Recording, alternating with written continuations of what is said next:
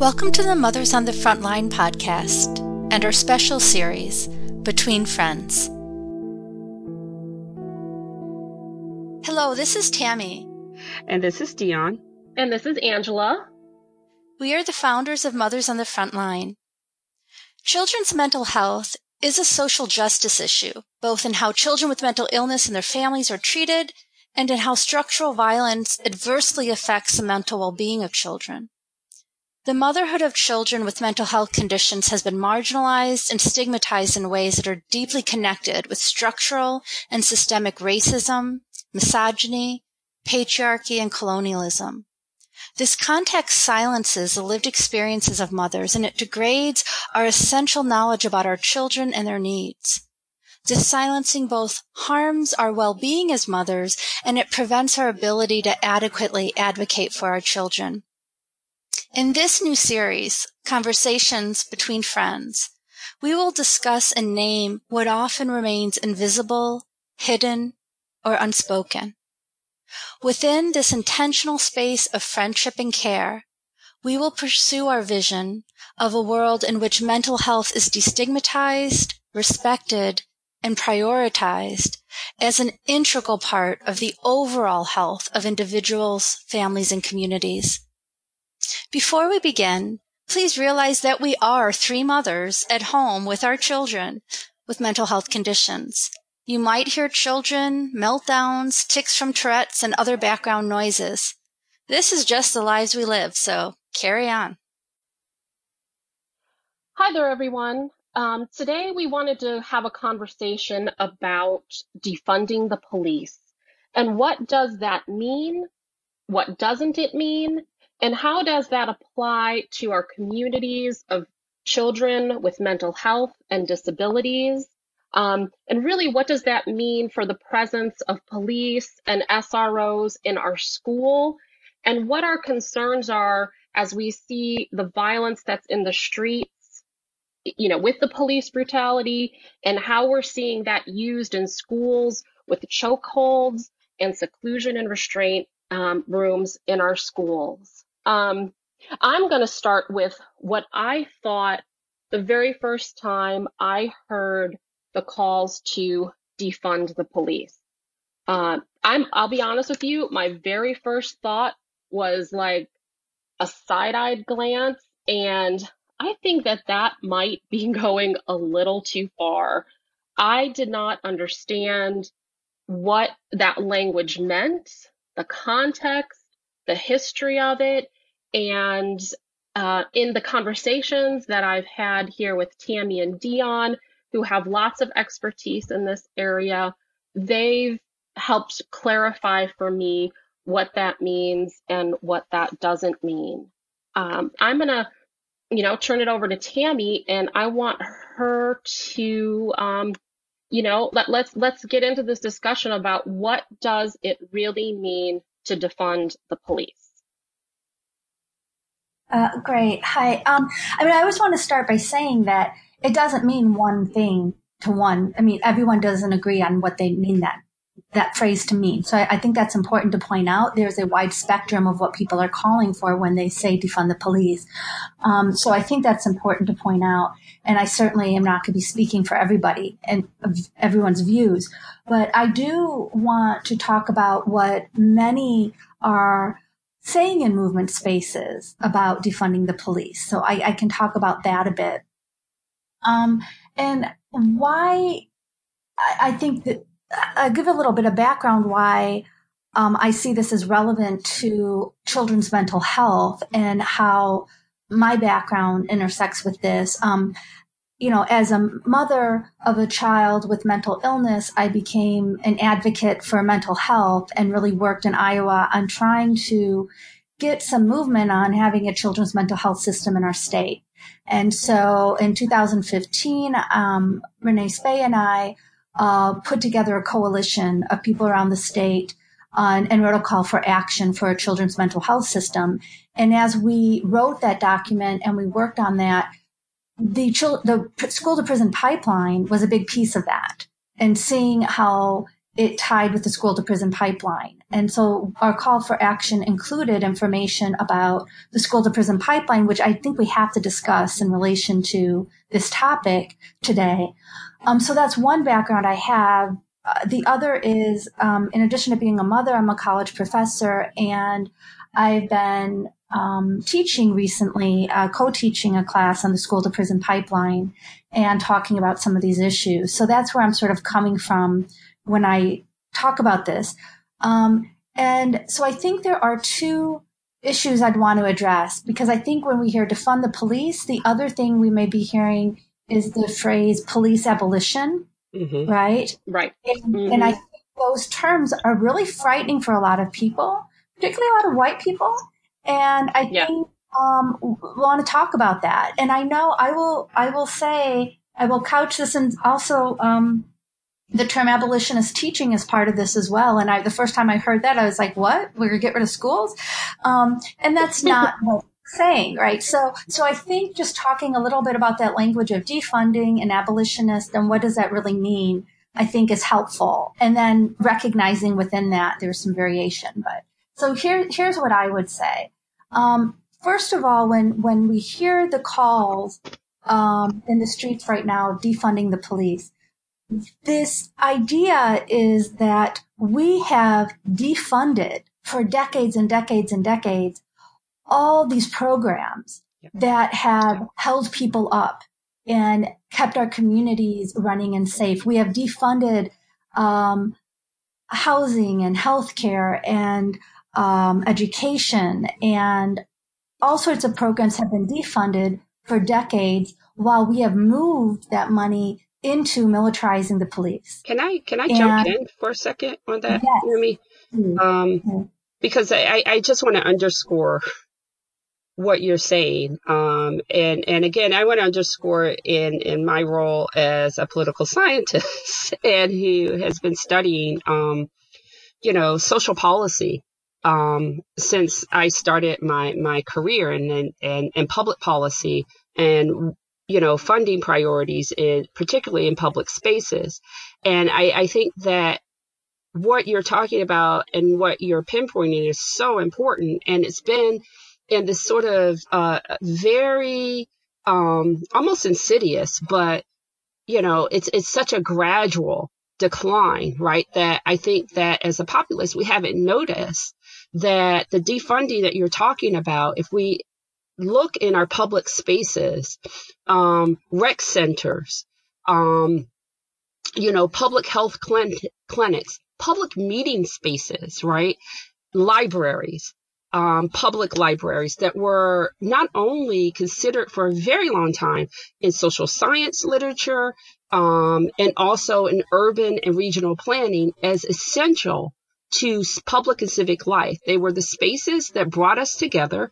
They were the spaces that allowed us as a community to come from different backgrounds and come into the public square and meet.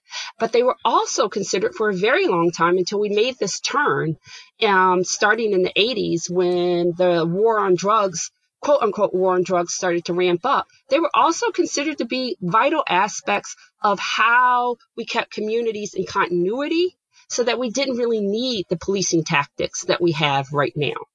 So I just wanted to underscore that um, that the movement of funding and the closing down of our public spaces, the closing down of the funding of libraries and the places that we meet as a community, and safe spaces for kids, safe spaces for people um, to go and you know when they're not working, and safe spaces in the community have gradually shrunk. And particularly in urban areas there's almost they're almost non-existent while the presence of the police have increased.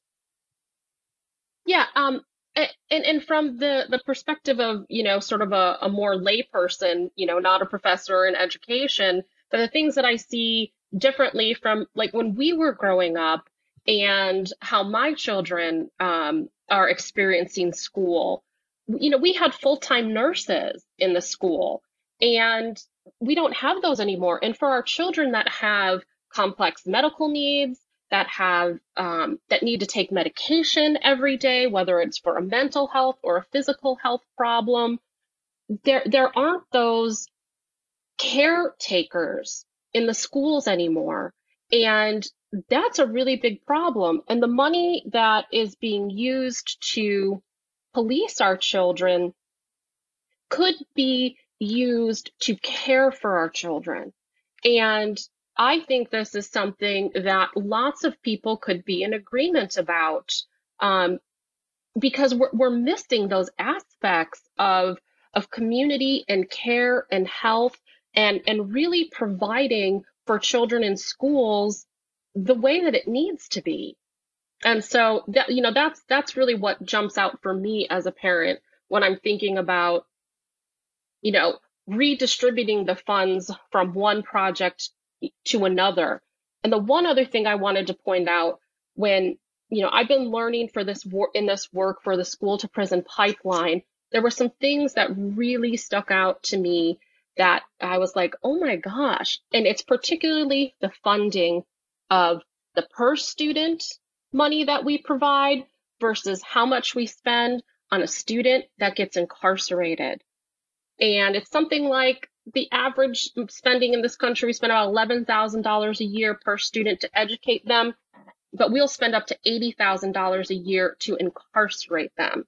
And mm-hmm. I think we can all agree that we could really use that money in defunding that and providing it to schools to give things like mental health counselors uh, and, and, and other things that are really going to actually help our students and prevent the need for policing um, versus spending so much money to keep them locked up. Yeah, no. So basically, this idea of defunding the police is precisely that to put the funding into care, mm-hmm. into caring for people, care not cuffs, right? Is, yeah. is, is one of the mantras that's going around. And I think it's important to understand that, that history. And, and another element of that history that particularly affects our constituency, right, in terms of um, children's mental health and mental health in general, is what happened in the 60s and 70s is this deinstitutionalization, right, of um, the mental health institutions were closed with the promise that there were going to be community supports. And those community supports were never fully put in place. But ever since that time, they have con- constantly been defunded. And so now you have people with in the community with mental health conditions who are not getting the community support that they should be getting. And so what we have done, as you have mentioned, is we've put police and teachers in charge yeah. of policing our children with mental health conditions who don't have the training mm. and the support they need to do that. And, and it's not appropriate for the police to be trying to deliver mental health care. And so part of this defunding idea is precisely, and, and when you hear it go to the further part of the spectrum when people talk about police abolition. What they're talking about is we need to re envision our institutional structures so that when we think of public safety, we're not thinking that people with guns need to go in and do mental health care. Mm-hmm. Right. And so, right. so we can re envision what the institutions could be. So for example, and then I'll throw it back to, to you guys as well. But, but, um, for example, with, um, instead of having police respond to mental health crises, we could have crisis teams of medical, right? Medically, mental health trained medical people come in to de-escalate the situation, right? As opposed to having police come in with, with training in how to, de- how to stop with force, right? And so that's really what an example of what they're talking about. I, I, I think that. Oh, I'm sorry. Go ahead. No, no, go ahead. Well, I we should say we're all in different locations, so we can't see each no, other. So we yeah. might talk. yeah, we're all safer at home. Go ahead, Dion. Recording from home, um, but but you know, in in terms of the diversion of funds and the types of funds that are, have been diverted into policing, in particular, and in particular in our schools, right? So it, it affects children with um, mental health challenges. It affects children with emerging challenges. And it's, it's an oxymoronic kind of discussion that we're having right now around children's mental health when we're talking about ACEs, right? And we, we will talk a lot about ACEs on this program, right? Um, and adverse childhood experiences. And doctors are supposed to, to identify children with ACEs. Teachers have been enlisted to identify children with ACEs. And one of the things that we know um, about a child with a high level of adverse childhood experiences is that then it has not only an impact on how they learn, it has an impact on their health, it has an impact on their mental health, but it's quite obvious that that means that that child will also need more health care, right? That child will need counselors, that child will need a complement of nurses and, and, and teachers all working together, right? And that does not include the needing of police. Because right now we have mm-hmm. roughly, as this is the last time we collected this data um, at the U.S. Department of Education, this is 1.9 million students attend a school that has a police officer in it, but does not have a health care, a complement of health care, meaning a school nurse, mental health providers, psychologists, social workers, and all of these things that, that the literature not only says that students need, but especially right now, we can't forget that we are in the middle of a pandemic and we are trying to figure out, and particularly mm. schools are trying to figure out how we are going to go about the necessary task of bringing our children back to school or the necessary task of bringing our children back into the unit of teaching right? And that means that we actually are going to need more healthcare workers, nurses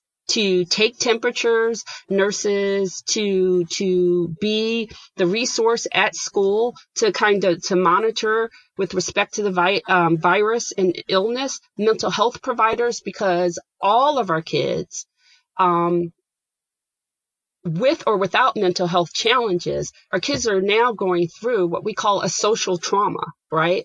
So this is traumatic and right. it's the, the trauma is happening and it will play out in different ways, but we can anticipate that it will play out in various behaviors and different behaviors of our children in school. And what they're going to need again, and this is why we're talking about care, they need care. And they're going to need care of an entire team of people who can work with parents, not policing. That's right. I was gonna say one of the things that we've talked about, and and I'm hoping you know that Tammy, this is what you'll uh, you know bring some of your experience in, and and why we kind of get really heated in our in our feelings about uh, the police presence in school is because our children, whether it's a physical disability, uh, behavioral, learning, mental, um, or any of the or other sort of things that make them a higher target for discipline. Um, and, and that particularly applies to you if you if, if you're a, a child that has multiple of these, if you are uh, a black child who has a, a physical or mental or intellectual disability, and or you happen to be an LGBTQ student, your chances of being targeted for discipline and having contact with the police is really, really super high. And, and you know that the, and we all know that there's been the use of chokeholds in schools and seclusion rooms.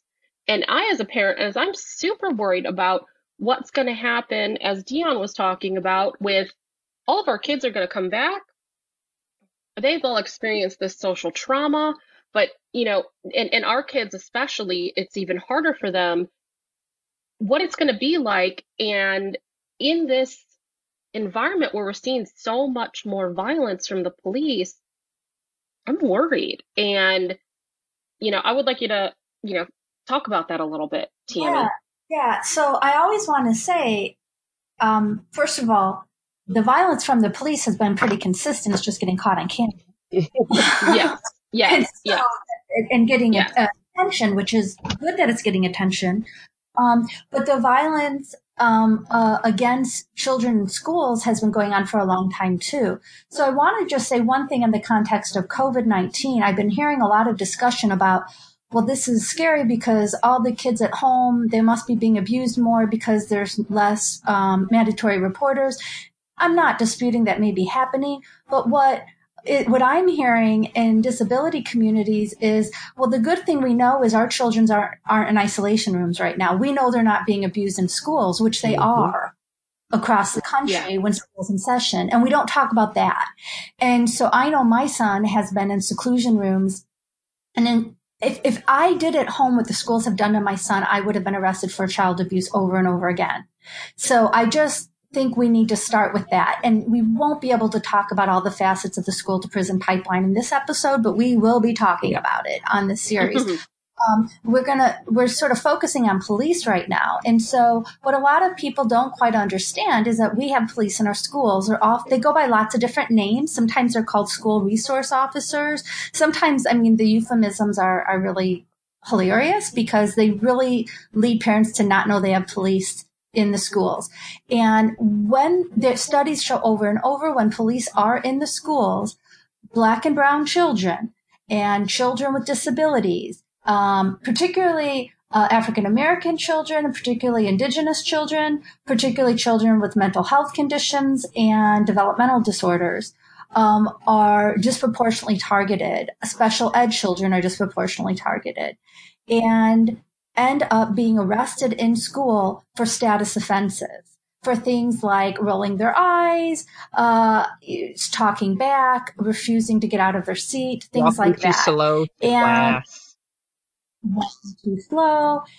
All these kind of things that used to be, if the police aren't in the school, would be things that the teachers would deal with. Now become something the police officers dealing with. Okay. So that's a problem. And the same mentality that uh, causes the further militarization of the police is the same mentality that's causing the hardening of our schools and why people are arguing for SROs. So I'm just going to give this piece from my personal uh, activism experience here on the ground and and then open it up to you guys again. But where I live in Iowa City, we have been fighting against getting SROs in our schools for a long time. And it seems like it just keeps coming up and then we have to keep fighting it again. And there was a whole committee that was, you know, studying it and recommended it. It was bizarre because it's like, what were they reading? Um, and when they did come to bring the recommendations forward, the community met them to, to, to go through it, right? So at a school board meeting, they actually argued, well, it would be good to have SROs in the schools because they can do some counseling work and teaching work. And then the question was asked, are they going to get any education in counseling or teaching? Are they getting an education degree? Is that no? Well, then why wouldn't we hire counselors and teachers to do that? In a situation where we have defunded um, counsel we do not have anywhere near enough school counselors as angela was just saying like school nurses. Mm-hmm. we don't have that. Where we don't have enough teachers and special ed teachers why would we put people police with with guns often in our schools to do that? Why? That is just ridiculous. It it it the the the interesting thing in what i was talking about in the slow trickle of of ramp up right?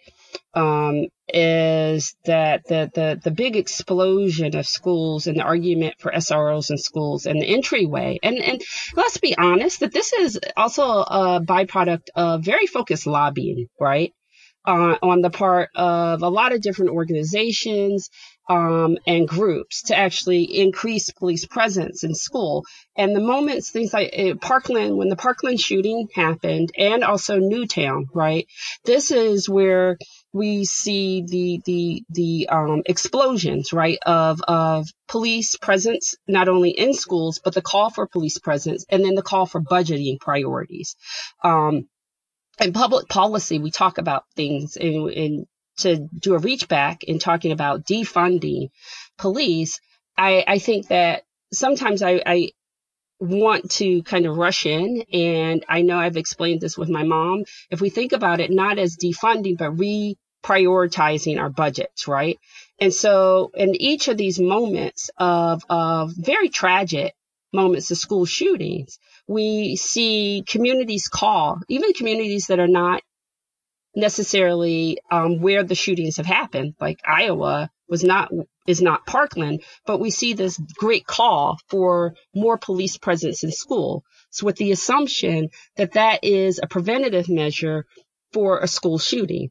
And it's important to note that even in Parkland, where a greater police presence and um, occurred after that school shooting, there the parents in Parkland are now calling for the police and SROs to be pulled out of their schools.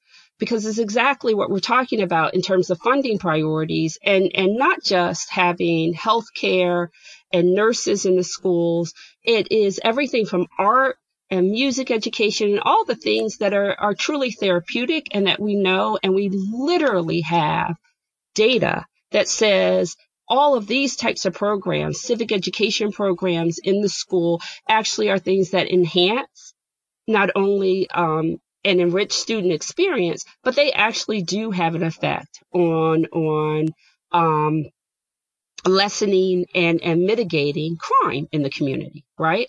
Um, and I think it's important that that we we note that.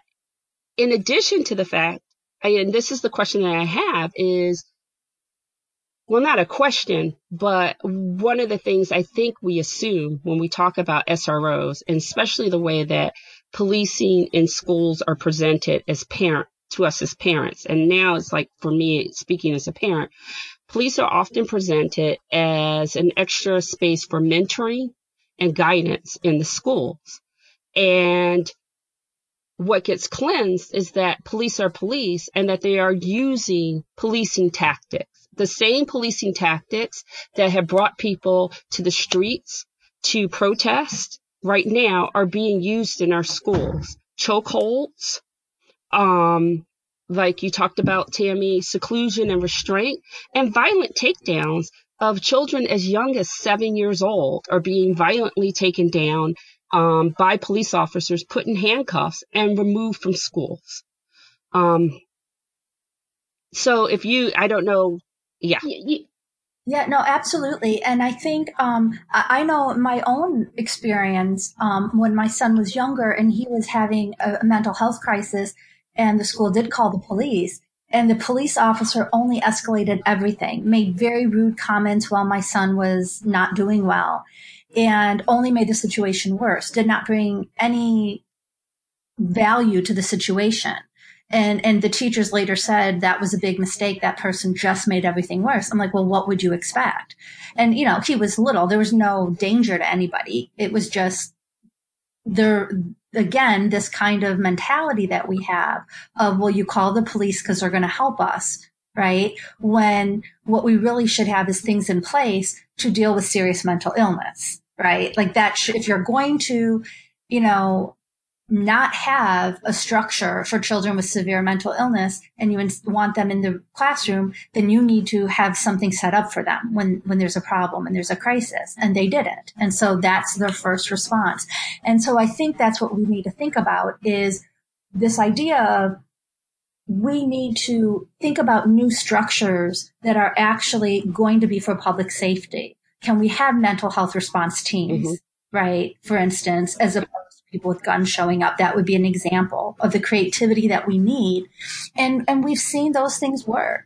But in our schools, we, um, as you both mentioned, have seen police harming our children, traumatizing our children, and disrupting the learning environment. Yeah, I don't know how a child who witnesses their classmate um, being cho- you know being put in a chokehold, like what happened in Arkansas just in I think it was February, right? Camden, Arkansas, where a high school student was put in a chokehold, um, and and the SRO was choked him out, and this was caught on camera and it was caught on video, and the police officer was suspended. But we talk about the the child, but the trauma the ripple effect of the trauma on all the children around, right? It, it, it, it is to me a very stark example, um, of a foreseeable consequence, right? So the goal for some reason to having SROs in school is to help facilitate learning in the schools. But this is clear that this is the opposite. This does not facilitate learning. And not only does it inhibit learning, but it teaches our children that school is a place of danger for them, right? It teaches them that they cannot trust the environment. They can't trust the institution. And so an institution that we spend so much time from the time that, you know, we drop our kids off for kindergarten, right? Um, trying to teach them that they need to not only respect the institution, they need to respect the teachers, but the institution is there to help them. Education is a good thing, right? And this is a thing that's going to make them whole, becomes the site for many children of the greatest harm. And I think this is an important place also where we kind of talk about the the difference in how um, white and minority students and families experience policing because I, I can hear it now in the discussions that I've had with friends and other people in the community, particularly in predominantly white communities, is that that's not what they experience. And they see the police as, you know, officer friendly and, you know, it, you know, uh, providing this important protection. And in though for those people and in those spaces, that is very much what they experience. And they're not lying when they're telling us this is what they think and they feel and they've experienced. The disconnect in what we see going on in the protests and what's happening in our schools, again, is that there is privilege and protection for some people and control and violence for others. And it's very much around these sort of these lines of division with you know, ability, you know, sort of like the ableism and, um, you know, skin color and other things that might be considered uh, discriminatory. Um, and I think that it's really important that we we discuss those um, th- those differences and why you get the pushback from other people sincerely because their kids are being protected. Um, and I don't know what the answer is to like how how we fix that or how we bridge that other than continuing to sort of have these discussions. And um you know it it's tragic what so many kids are experiencing and and we have to also put the priority on the people who are being harmed not just on the people who are being helped yeah, I think there are two issues here. I mean, one is to understand what best gets mm-hmm. us the result of classroom safety.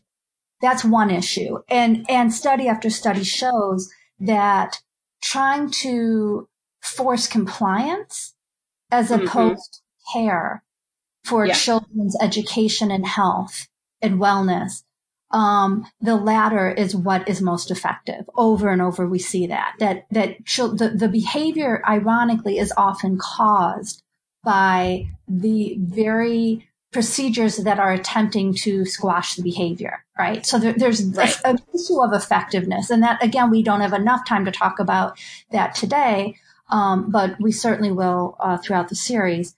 But then there's this other issue that and I, I feel I hear what you're saying because I also am in these white communities and I, I know even in myself how I react when I hear some of these phrases. It's like, well, wait a minute, that sounds like oh, I don't know. Um, and yeah, but I also think, and this is what's hard for us as white people that we have to do. We have to step back and deconstruct the narratives that we so readily run to. In fact, I think the biggest work we all, anti-racist work we all need to do is really examine what are the narratives that are mm-hmm. always on the tip of our tongues. Yeah. And where did they come Absolutely. from? What's their history? Because if I think of just Iowa's situation, right?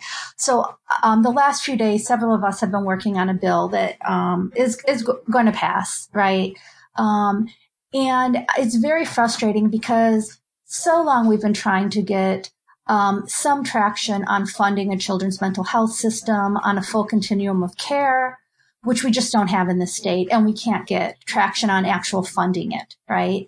And yet it's really easy to get the legislators and the public behind things that they see are about school safety, right? when, and they'll often mask and act, act like one is the other when it's not. So it was not hard at all to get all the legislators to say we need a classroom management bill. And if you look at the media that went behind the, the motivation for that legislation, teachers and parents being recorded dog whistling and they didn't even, I don't even know if they knew if they knew what they were saying. They were talking about how dangerous the urban schools had become and they need to move to the suburbs. That is race, racial code for white flight.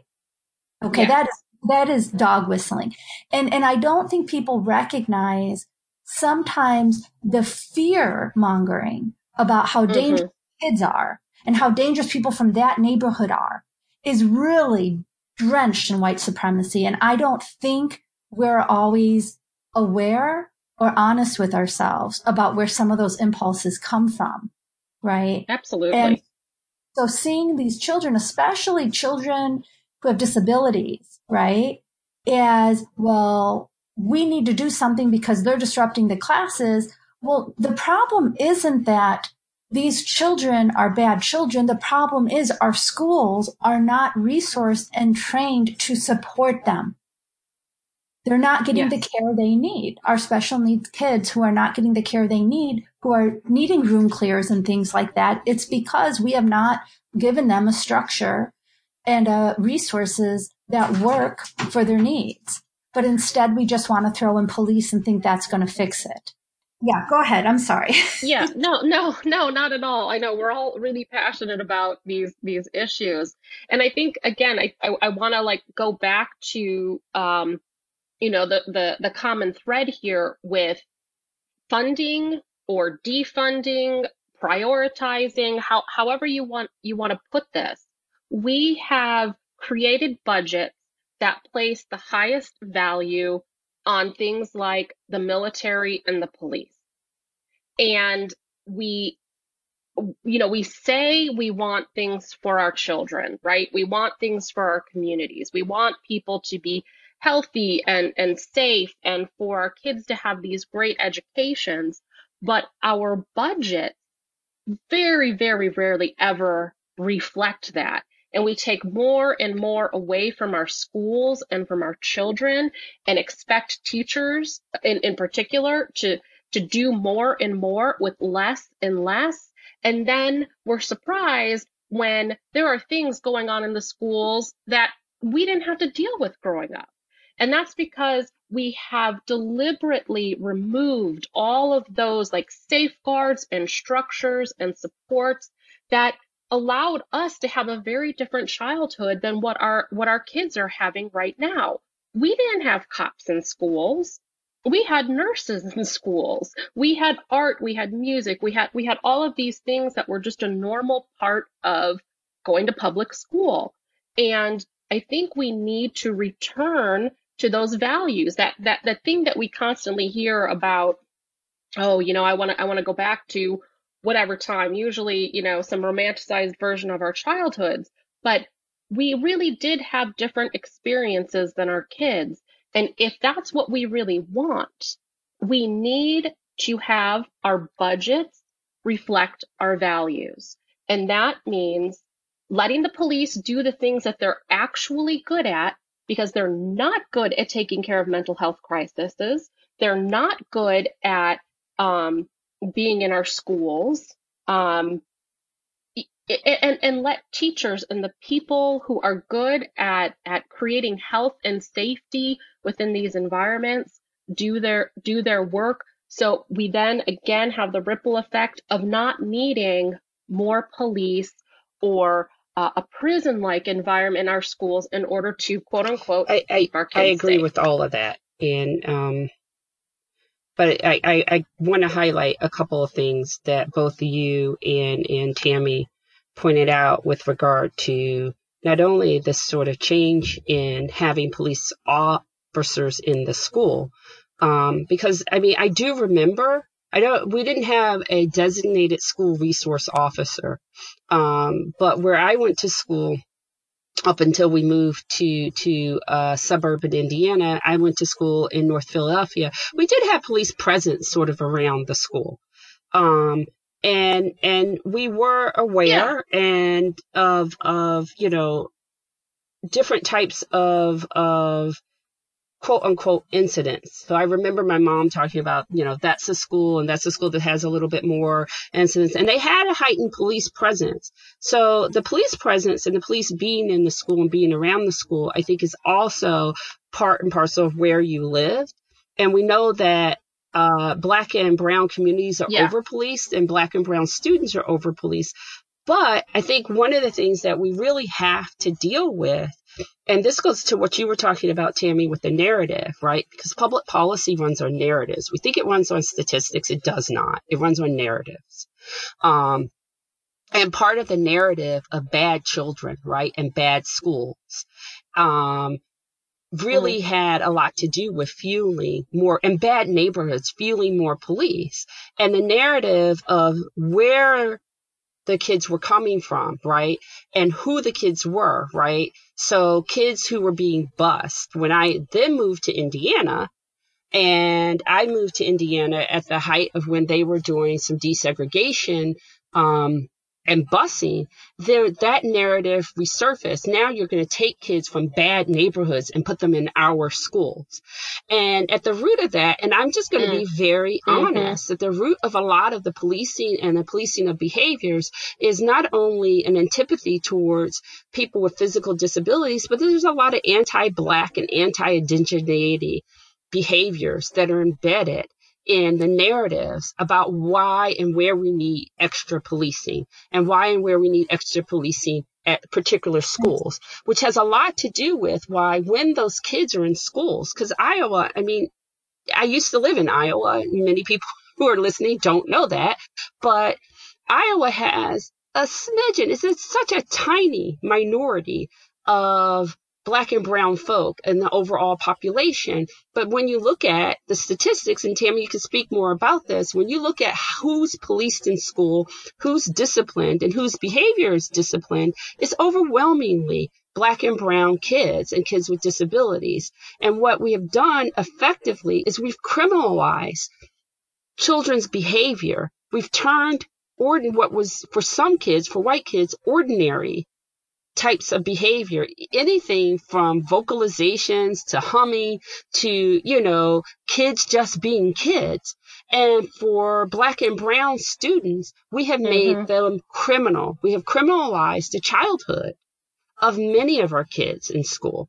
And as a black parent, it's very difficult for me, and it has been. We always run this kind of um, in my household, we're always doing a calculus when, and we've moved a lot with our kids about exactly what the balance is of where we put our kids. Cause we don't want our kids in overwhelmingly white schools because then they're more police. My kids in Iowa had so much, their experiences with teachers and their experiences with just regular childhood being disciplined for things that normal kids would do were much more heightened in more white spaces. And the narrative that white schools are better schools, that black and brown kids coming into those schools are what drives the school quality down has a lot to do with what feeds into this narrative of then now we need discipline. That's right. And that goes back to the beginning of the country about the policing of black and brown bodies and, in schools as well. And again, that goes beyond what we can talk about here.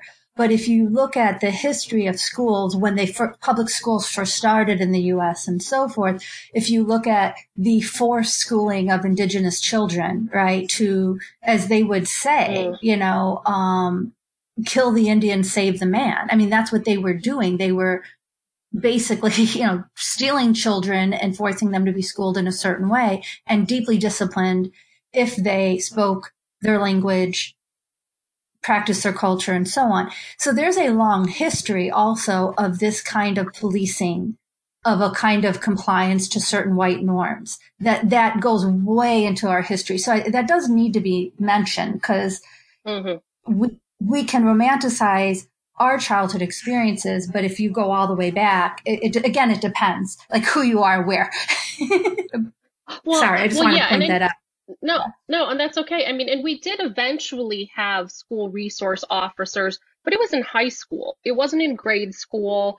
I don't remember it in middle school, maybe, and I have, you know, only some experience it with it when we, you know, when I went to high school. And then, you know, the things that Dion was talking about um, with the the racism that goes into, you know, who's in good schools and who's in bad schools, that is not only just sort of things we talk about, but it's a deliberate social structure right? And and we and I know we talk about this all the time in our conversations that it goes back to redlining and how schools were funded and what schools were deliberately marked out with that big red marker and neighborhoods where federal, state, and local money didn't go. And we know how our schools are funded, and that's by the tax base, and your tax base goes up according to uh, the desirability of your neighborhood, and how good the schools are. So it's this constant reinforcing system that then allows people to be like, to be fearful of something that has been created to be exactly as it is. And then we blame the people in those communities for having to deal with the effects of poverty. And I think that it's, it's not okay. That is perfect. So, and, and you know, one of the things, because I know we're running out of time, but when when I teach about policing and I teach about policy and and budgetary priorities, um, budgets have a lot to do with what we not only prioritize, but in the narrative, how the narrative plays out in terms of what how we socially construct um, different groups. And um, you know there's a there's two political scientists um, Anne Schneider and helen ingram who wrote a very influential book about the social construction of target populations. So how we construct the target population has a lot to do with then how we believe and what we think about them.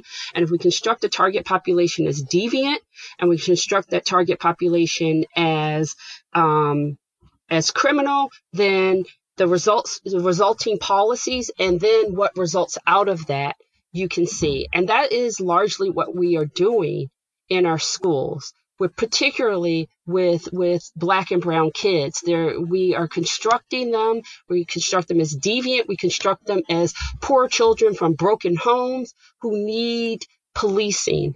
And one of the things that I would just encourage when we talk about anti-racist work and changing the narrative is to not think that where we are now is a result of some sort of uncontrollable, naturalistic, or organic process. And well, what are you going to do?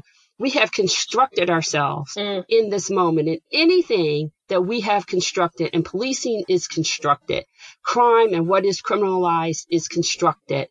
Anything that we construct as human beings, we can deconstruct and we can change and we can do it differently. Absolutely. And, and I think that's a really great place for us to you know, close up today.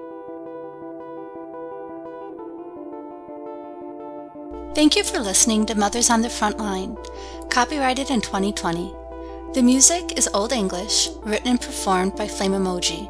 For more podcasts related to children's mental health justice, go to mothersonthefrontline.com or subscribe to Mothers on the Frontline on iTunes, Android, Google Play, Stitcher, Spotify, or anywhere you get your podcasts. If you'd like to support our work, please make a tax-deductible donation on our website.